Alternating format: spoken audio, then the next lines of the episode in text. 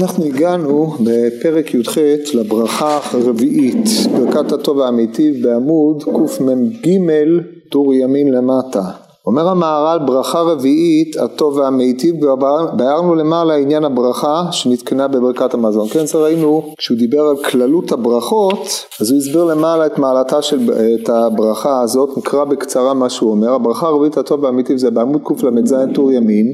אומר המהר"ל הברכה הרביעית הטוב והמיטיב דבר זה אינו תמידי רק לשעה ולעיתים כמו שדרשו בחנותי את אשר אחון עת עם עין אשר אחון לפיכך ברכה זו מדרבנן בלבד מאחר שהיא לא קבועה על סדר העולם ולכך קבעו אילו הדברים בברכת המזון והבן אילו דברים כי כולם הם ברורים. ומה שתקנו הטוב והמיטיב ביבנה על הרוגי ביתר שלו הסריחו והמיטיב שניתנו לקבורה. אז הוא הסביר למה יש פה הטבה למרות ששלטה אז מידת הדין וזה שלא הסריחו שזה גם כן היה הטבה שיוצאת מגדר הרגיל לשמור על אה, צביונם וצורתם.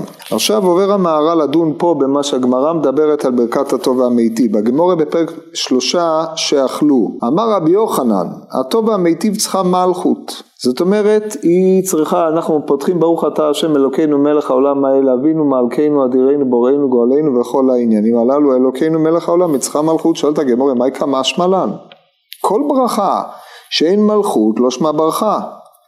והאמר רבי יוחנן חדשים זאת אומרת אם באנו לחדש שברכה, כיוון שיש עליה שם ברכה, היא צריכה מלכות, הרי זו מחלוקת רב ורבי יוחנן, לפי שיטתו של רב ברכה גם בלי מלכות שמע ברכה, ורבי יוחנן אומר כל ברכה שם במלכות, לא שמע ברכה, אז כבר אמרה חדא זימנה. תרץ את הגמור, אמר רבי זירא, לומר שצריכה שתי מלכויות.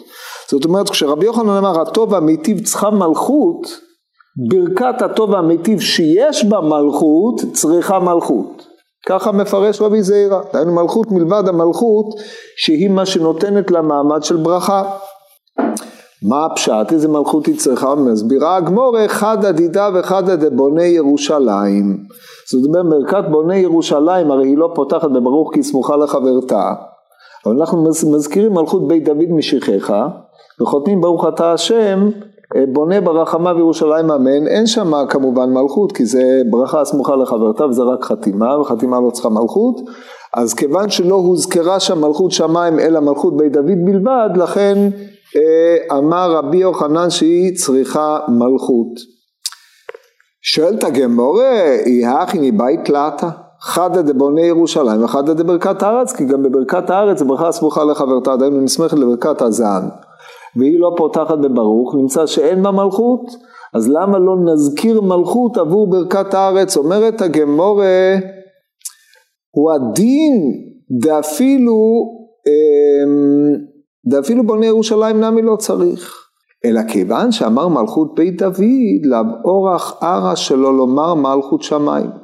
זאת אומרת הנה חינמי היה צר... לא היה צריך להזכיר בכלל גם מלכות בית דוד, שתי מלכויות, אבל אם הזכרת בברכת אה, ברכת אה, ירושלים, בוני ירושלים, מלכות בית דוד, ולא הזכרת שם מלכות השם, המהר"ל יסביר למה אי אפשר היה להזכיר מלכות השם באותה ברכה, אז ממילא אנחנו צריכים על כל פנים להזכיר את המלכות כנגד אותה ברכה, וגם את זה צריך להסביר למה, ונראה בהמשך.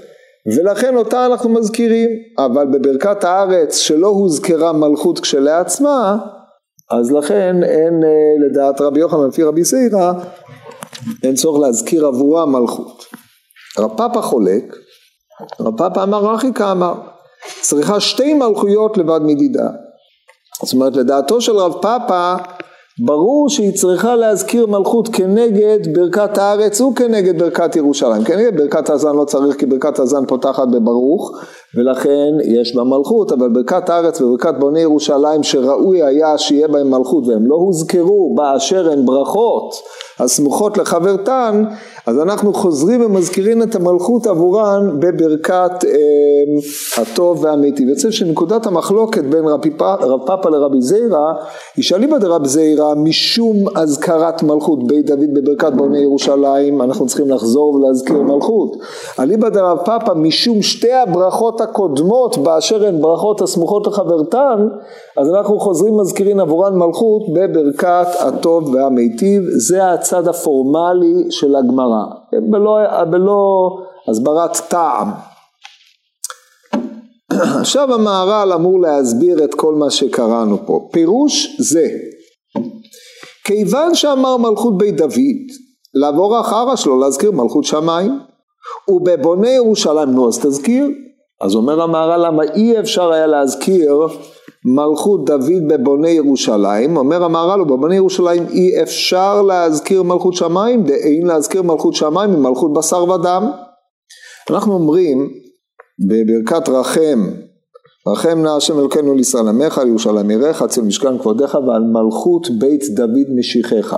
פותחים ברחם או בנחם, תלוי לפי המהר"ל, ואנחנו מרחמים על אה, כל העניינים על ישראל עמך, והוא הדין שאנחנו מרחמים על מלכות בית דוד משיחך. איפה נזכיר מלכות שמיים שם? הרי הוא לא יכול להיות מושא הרחמים של מלך השמיים, מי שמולך בשמיים ובארץ, כן, לא נאמר, ועל מלכות השם, כן, מלכות בית דוד זוקקת רחמים כדי שהיא תוכל להתקיים על הצד הטוב ביותר, שראינו שזה לא היה מהדברים הפשוטים ביותר, כי סופה שמלכות בית דוד גם היא באיזשהו מקום אה, עבדה, אנחנו מייחלים לחזרתה.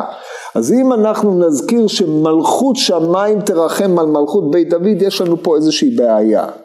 אנחנו, לא, אין דרכנו להזכיר מלכות שמיים ומלכות בית דוד ביחד, כמו שמופיע בגמרא במסכת חגיגה, אה, יש אה, בפסוק בספר דניאל כתוב עד די עתיק יומין יתיב, עד די קרסבן רמיב ועתיק יומין יתיב.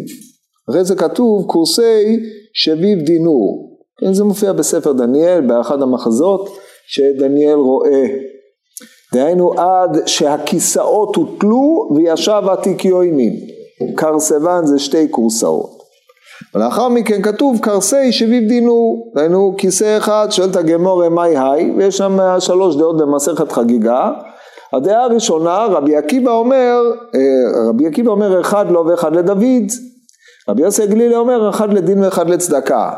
אומרת הגמרא, אמ, למה, למה אפשר להגיד אחד לו ואחד לדוד? כי אחרי שעשית, מה אתה עושה, אתה מושיב חול אצל מלכות שמיים? זאת אומרת מלכות דוד ומלכות השם הם לא שתי מלכויות שיכולות להיאמר בסדר אחד. התפיסה הנכונה היא שעל ידי מלכות דוד מתגלה מלכות שמיים. מלכות דוד היא האמצעי. המלך הוא ליבן של ישראל והוא מאפשר לגילוי מלכות שמיים.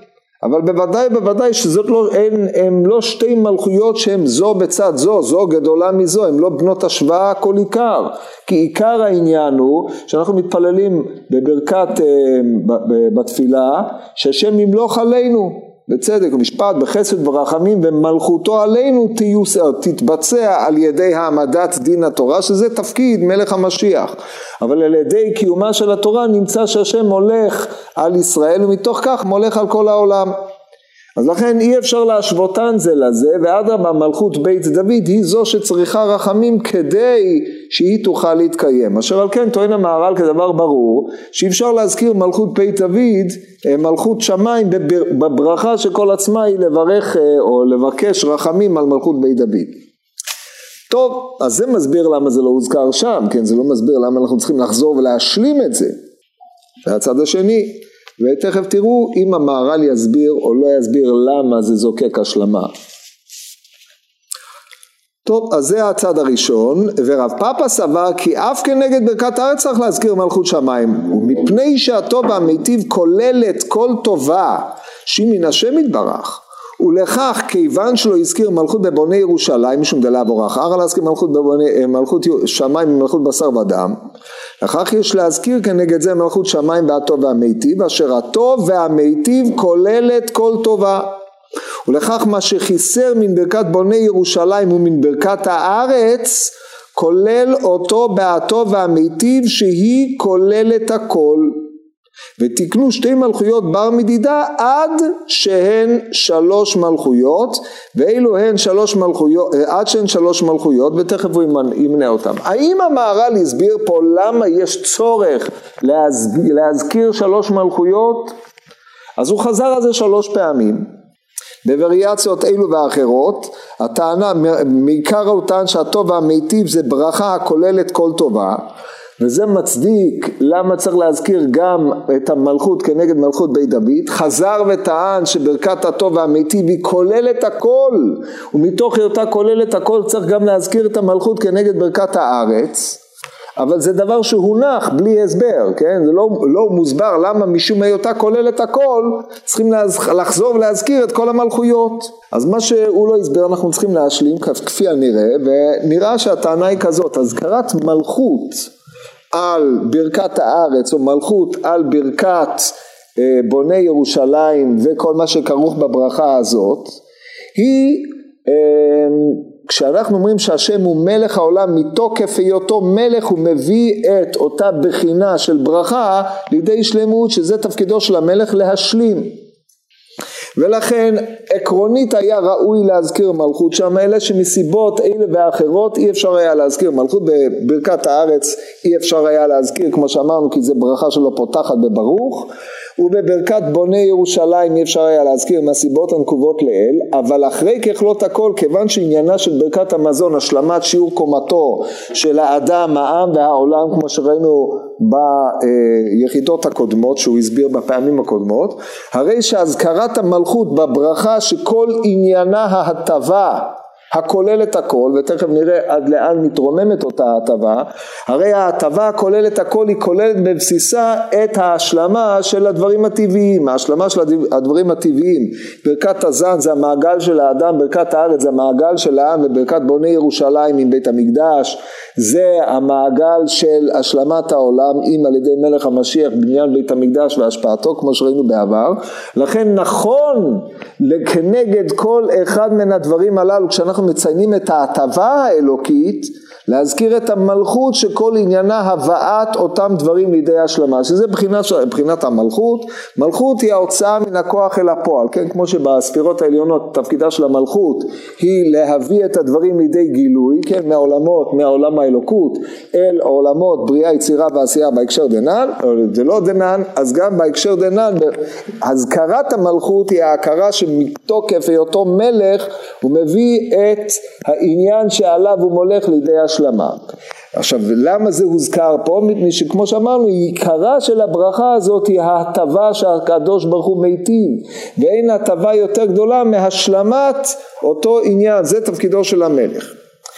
מה ייחודה אם כן של ברכת הטוב והמיטיב מלבד הדברים האלה? שאלה השלוש שלוש זה על גבי זה. אז זה אנחנו נראה להלן שהוא יסביר את אה, מעליותתה של אותה ברכה. עכשיו איפה השלוש מלכויות הללו מוזכרות? ממשיך המהר"ל ואומר באילו שלוש מלכויות ברוך אתה השם אלוקינו מלך העולם כן זה המלכות של אותה ברכה זו אחת אבינו מלכנו אדירנו בורנו גואלנו יוצרנו קדושנו קדוש יעקב אה, רואינו רואי ישראל וכו' אז שם אבינו מלכנו זה השני. ובהמשך של הקילוסין המלך הטוב והמיטיב לכל שבכל יום ויום. אז יש לנו פה אזכרת שלוש מלכויות. אחרי שאמרת אבינו מלכנו מה אתה צריך לחזור ולהגיד המלך הטוב? תגיד הטוב. הרי הכל חוזר על מלכנו אלא מזה כל מלך נתייחד כנגד ברכה אחרת לאור מה שהסברנו מקשין אומר המהר"ל על הנוסח שלנו בברכת. למה? מה הקושייה? אם אתה אומר אבינו מלכנו אדירנו בורנו יוצרנו קדושנו קדוש יעקב וכולי כל זה, זה אבינו מלכנו הזה זה אזכרת מלכות הרי כבר הזכרת את זה בברכת בוני ירושלים בברכת רחם שאנו אומרים מה אל אבינו מלכנו ראינו זוננו פרנסנו אז מהי אולמה אבינו מלכנו בברכת הטוב והמיטיב מברכת אבינו מלכנו של ברכת רחם עד שנזקקנו לא לסמוך על המלכנו הזה אלא להזכיר עוד מלכנו, מה ישנה? אומר המהר"ל שנה ושנה או קודם כל נציג את השאלה, אם כן כבר נזכר בברכת רחם מלכות שמיים, אם כן למה צריך לחזור להזכיר מלכות שמיים בברכת הטוב והמיטיב ולומר אבינו מלכנו אדירנו וכולי? אומר המהר"ל אין זה קשיא, למה לא? ובברכת רחם לא נזכר אבינו מלכנו לשבח השם יתברך ולומר שהוא יתברך מלך שזהו אזכרת מלכות. זאת אומרת כשאתה מזכיר מלכות יש הבדל בין אם אני מזכיר ריבונו של עולם אתה מלך ובאשר אני מזכיר אותו בתור מלך אני משבח אותו, זה חלק מהשבחים שאנחנו משבחים את השם יתברך, לבין אם אני פונה אליו ואומר ריבונו של עולם אבינו מלכנו עשה עמנו למען שמך, אבינו מלכנו אין לנו מלך אלא את, אבינו מלכנו שלח רפואה שלמה לחולי עמך, אז הפנייה אליו באשר אתה מלכנו תושיענו, זה איננו שבח אלא בקשה אמנם הפנייה אבינו מלכנו יש בה מימד של שבח, אבל המימד של שבח כמו בתפילת עמידה, אנחנו מזכירים שלושה ראשונות, שלוש ראשונות, שלוש ברכות הראשונות הן שבח, הן ברכות העומדות לעצמם, רק אחרי זה באה הבקשה, רק אחרי ששיבחת והנכחת את המלך לפניך בשבח, אתה יכול לבקש ממנו. כשאתה פונה ומבקש, אתה מבקש גם כן במטבע של מלך, אבל אתה פונה אליו באשר אתה מלכי אנחנו מבקשים ממך השלמה למה שחסר לנו. לכן אומר המהר"ל, ובברכת רחם לא נזכר אבינו מלכנו לשבח השם יתברך ולומר שהוא יתברך מלך שזה נקרא אזכרת מלכות רק שאנו אומרים כיוון שאתה מלכנו ראוי על המלך שיהיה רוענו זוננו פרנסנו בשביל בקשת רעינו רעינו זוננו פרנסנו יזכר מלכנו ואין זה נקרא מלכות אבל בברכת הטוב והמיטיב שאמר אבינו מלכנו, אדירנו, בוראנו, גואלנו, יוצרנו, קדושנו, קדוש יעקב, רוענו, רועי ישראל, לא הזכיר שום בקשה. וכן המלך הטוב והמיטיב לכל שבכל יום ויום לא הזכיר שום בקשה, רק שאומר שהוא יתברך מלך.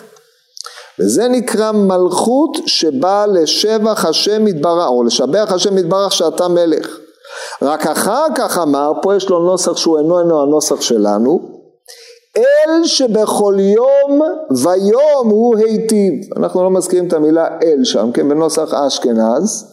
לא בדקתי את הנוסחים, חוץ מבנוסח הרמב"ם שזה ודאי לא יופיע, אבל uh, הוא בונה על זה, זה לא איזה מקרה קרה, למה? הוא אומר שאל שבכל יום הוא היטיב ומיטיב הוא ייטיב לנו, הוא גמלנו גומלנו יגמלנו, זה לכאורה אצלו כבר נכנס למה שהוא עשה בעבר, הוא יעשה והוא עושה ויעשה, האמירה הוא יעשה יש בה ממד של בקשה. כשאנחנו מדברים על העבר וההווה, זאת אומרת, כל פנים העבר הוא תמיד שבח, ההווה וההווה עם ציפייה לעתיד היא מימד בקשתי, כמובן, כן? מצפה לזה. ולכן, אומר המהר"ל, זה לא נסמך על כל מה שנאמר קודם לכן, כי אם זה היה נסמך על כל מה שנאמר קודם לכן, אז מה זה משנה אם אני אומר אבינו מלכנו ראינו זוננו, או שורה של שבחים, אבינו מלכנו, עוד איזה עשרים שבחים ראינו זוננו, זה לא משנה כלום.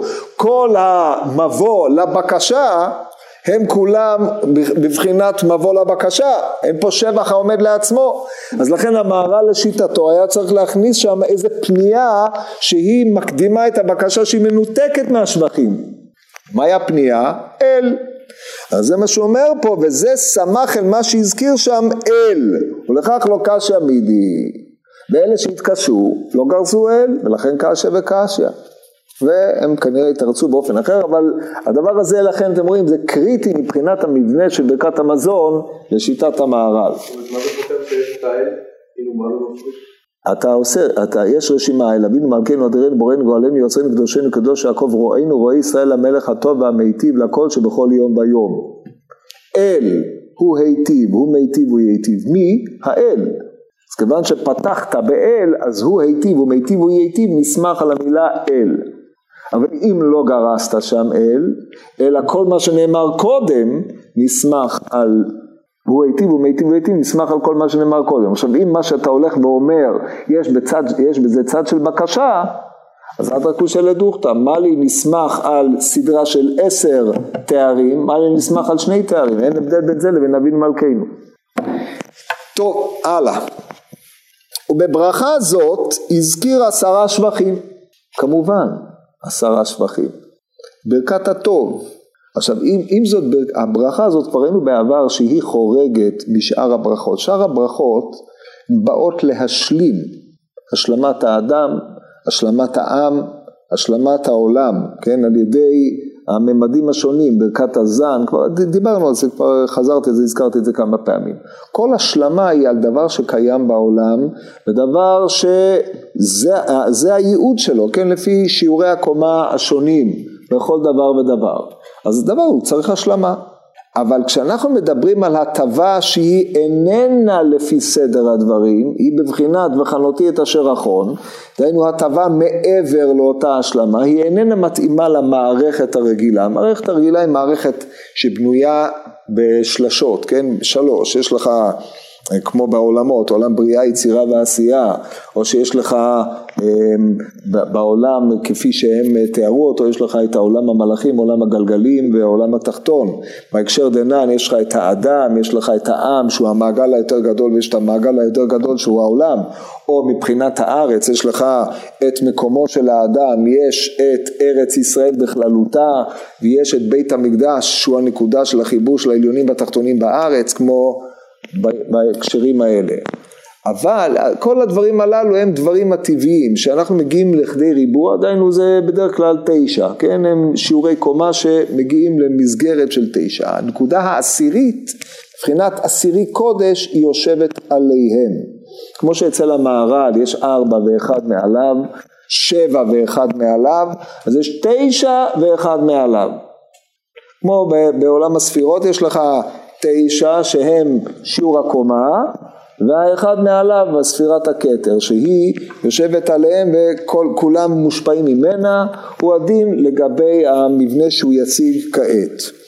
אז הוא אמר עשרה שבחים אחד אבינו הבית מלכנו ג' אדירנו ד' בוראנו ה' גואלנו ו' יוצרנו ז' קדושנו ח' רוענו רועי ישראל ט' המלך הטוב והמיטיב ט' המלך הטוב או טוב איך שנקרא את זה.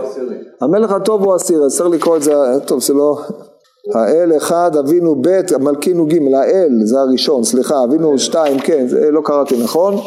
המלך הטוב הוא עשירי כי כבר אמרנו כי הברכה שהוא הטוב והמיטיב היא ברכה עליונה על הכל במה שהוא יתברך טוב ומיטיב לכל. ולכך עולה עשרה מדרגות עד העשירי שהוא קודש לגמרי, כי כל עשירי הוא קודש. ומצד מדרגה זו שהוא עשירי הוא טוב ומיטיב לכל ואבן דברים אלו מאוד. זאת אומרת ההטבה הרגילה היא הטבה שהיא איננה הטבה לכל. ההטבה לכל זה השפעה שהיא מעבר לחוקיות הרגילה.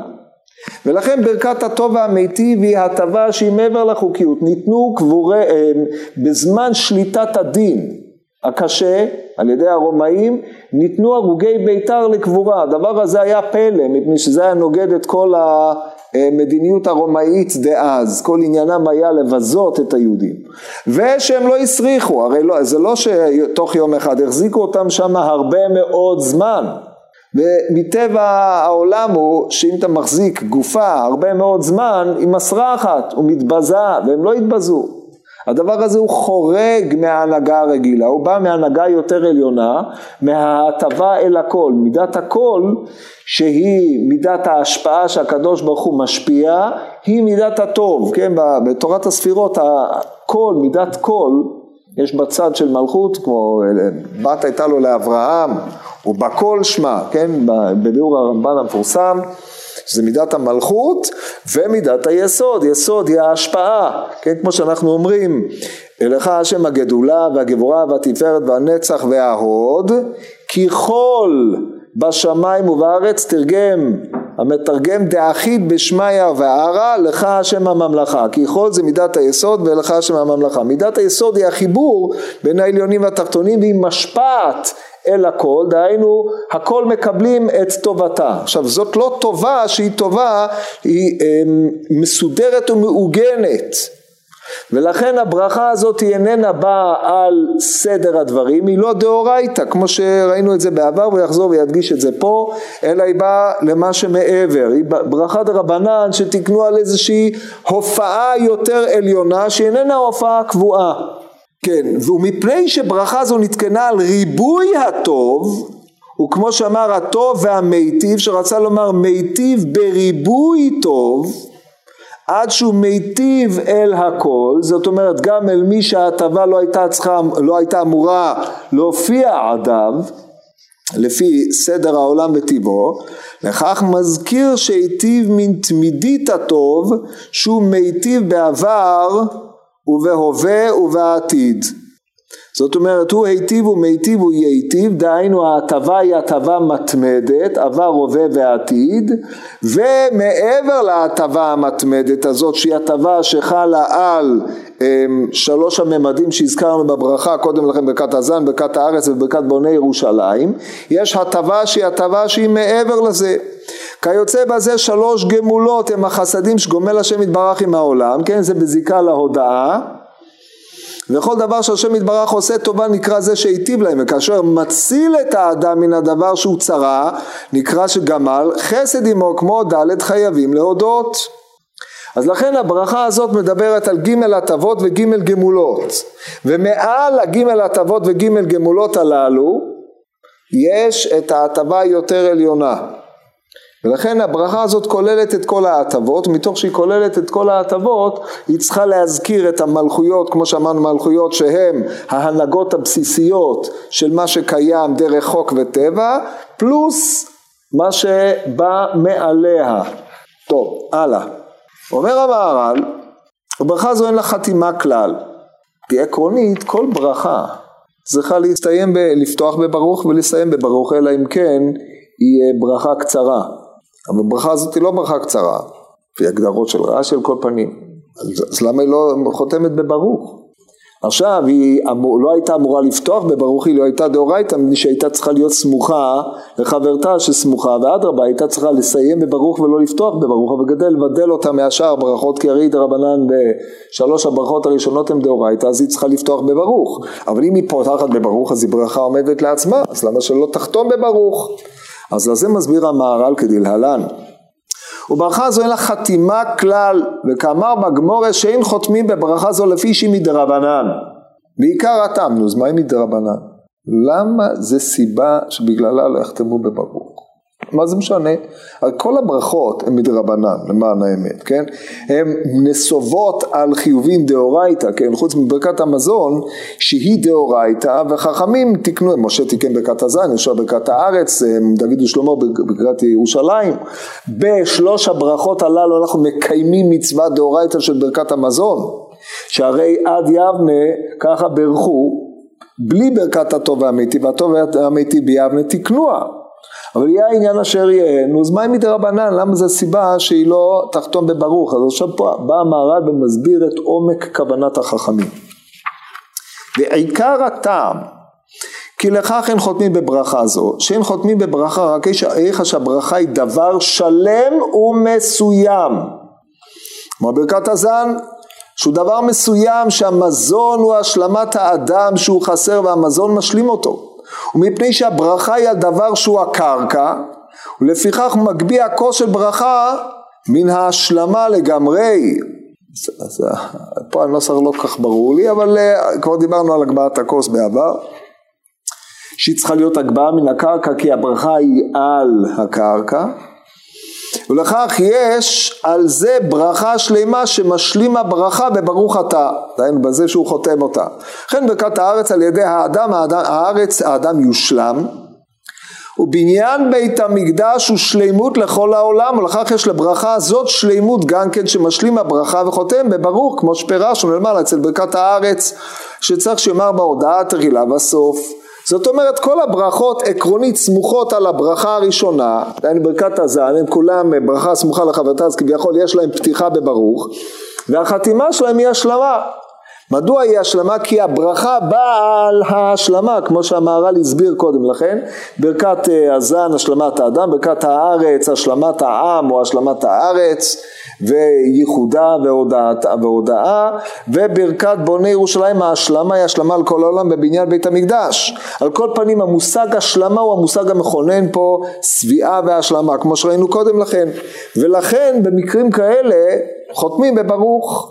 אבל ברכת הטוב והמיטיב בהגדרה אין בה השלמה. לא יכולה להיות בה השלמה. כי השלמת הטוב תהיה רק בעתיד לבוא, לעולם שכולו טוב, כן? בעולם הזה השלמת הטוב היא במקרה, היא לא, היא לא, היא לא בהתמדה, כאילו הייתה בהתמדה, היינו מברכים עליה ברכה מחויבת מן התורה. אומר המהר"ל, אבל ברכת הטוב והמיטיב שנתקנה על כל הטוב שהיטיב השם יתברך, אף כשמביאים לו שינויים צריך לברך הטוב והמיטיב, ואין זה רק ריבוי טוב. זאת אומרת יש הבדל בין כללות לבין ריבוי. ומברך על זה הטוב והמיטיב לכך פותח בברוך ואין חותם בברוך. ובשביל זה גם כן הברכה הזאת היא מדרבנון כמו שפירשנו. זאת אומרת אילו היא הייתה דאורייתא היא הייתה על השלמה.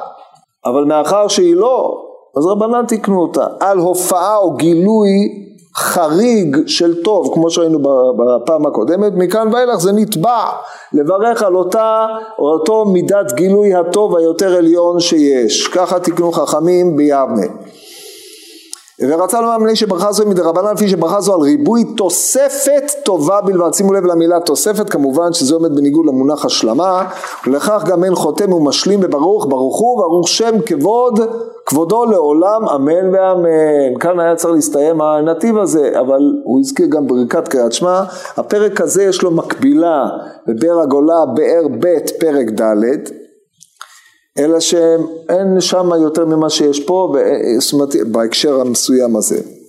מצוות קריאת שמע על מיתתו בפרק כמה דברכות אמר רב אלעזר כל הקורא קריאת שמע על מיתתו כאילו אוחז חרב של שתי פיות בידו שנאמר אומרות אל בגרונם וחרב פיפיות בידם שואלת הגמורה מאי משמע מאיפה אתה יודע שהפסוק הזה מדבר על מישהו קורא את זה על מיתתו? אמר מזוטה מרישא דקרא ילזו חסידים מכבוד ירננו על משכבותם. מה ירננו? רוממות אל וחרב פיפיות. זאת אומרת על משכבותם חרב פיפיות בידם כתיב רוממותיהם בגונם חיי פיפיות בידם. אמר רבי יצחק כל הקורא קריאת שמע על מיתתו מזיקין בדלים ממנו שנאמר ובני רשף יגביהו עוף ואין עוף אל התורה עוף אל התורה שנאמר התעיף עיניך בו ועינינו ואין רשף אלא מזיקין שנאמר ולחומי רשף וכתב מרירי עד כאן הקטע שהוא ציטט מן הגמרא, יש עוד שם אבל זה יספיק לענייננו. יש לשאול, מה עניין קריאת שמע אצל מזיקים? אבל פירוש דבר זה, כי המזיקים כוחם כוח השניות, ודבר זה ידוע, אני מניח שכולם יודעים אותו, שהמזיקים זה כוח השניות, איך, איך הוא ידוע? אז הוא מביא גמרות, ולכן המזיקים שולטים דווקא בשניות, לכן אסור חכמים זוגות, לאכול ושתות זוגות, מפני שמזיקים כוחם על השניות דווקא, לא בגלל שתגיד את זה כמה פעמים, זה יהיה מובן, אבל זה יהיה ידוע, כן? אבל לא כל ידוע מובן. וטעם דבר זה ידוע לחכמים כי המזיקים אינם בראשונה, דהיינו מזיקים הם טפילים אל ההוויה האנושית והוויית העולם.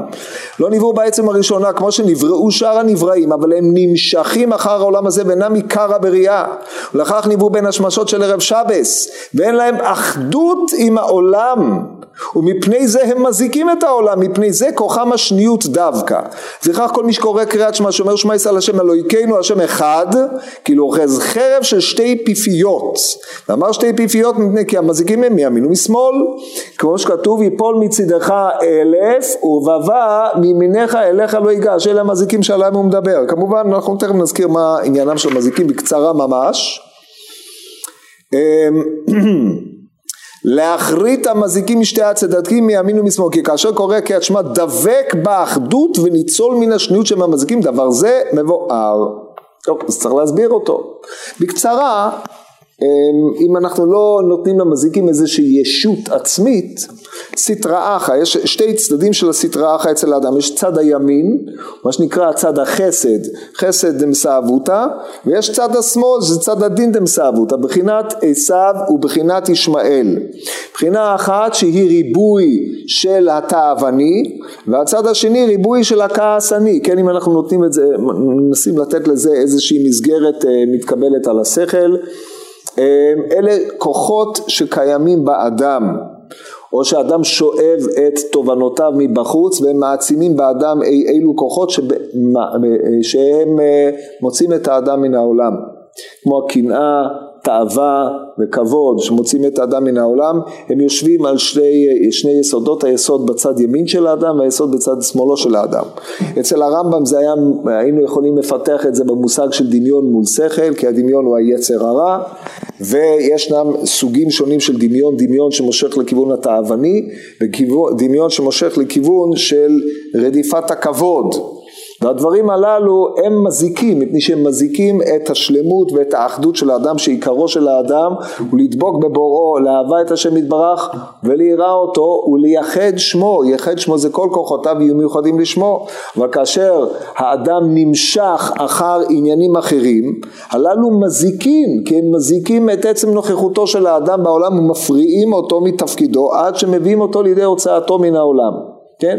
זה המשמעות של העניינים הללו. עכשיו הם מסתובבים, הם מלאים את כל העולם, כי כיסלא לאוגיה אומרת הגמור בברכות ו', דהיינו אדם פוגש על ימין ועל שמאל אי אילו מאורעות, שמעוררים אצל האדם תובנות, אה, חשק, התעוררויות אילו ואחרות בכוח המתעורר שלו, בכוח המדמה שלו, ומוצאים אותו מן הכיוון רציונלי שלו. עכשיו הם קיימים, הם נוכחים, הקדוש ברוך הוא שתל אותם בעולמו, מעמיד בזה את הבחירה החופשית שיש לאדם. זה בקצרה, כן, אה, לא נפליג מזה יותר מדי. עכשיו, אה, הנקודה היא שהמזיקים באים מבחוץ. הם באים מבחוץ מפני שהאדם רואה כל מיני תופעות, נותן להם משמעות ונמשך אחריהם. ואז הם הופכים להיות טפילים מזיקים. אבל אם אדם דבק באחדות, מהשם אחד, שכל מה שהקדוש ברוך הוא ברא לא ברא אלא לכבודו, ולייחד שמו, ושמו קרוי על כל דבר ודבר, אז הוא לא מייחס לנוכחות הזאת משמעות עצמית, כי זה משמעות של השניות, השניות כל עצמה היא בידול מן השם יתברך. המהר"ל אומר את זה בכמה מקומות, על בריאת השניות היא בריאת הרע. כן, ב, ביום השני, שזה היום, אומרת הגמור במסכת ראשון בל"א, מה היה ביום השני, אנחנו מדברים על הבדלת המים. הבדלת המים זה אה, מקום של יצירת רע, ככה מסביר המהר"ל במקום אחר שאני לא זוכר איפה. מבחינת שני הצדדים של ה... האדם, הרי זה ייפול מצדך אלף ובא מימינך, הרי זה מיידי.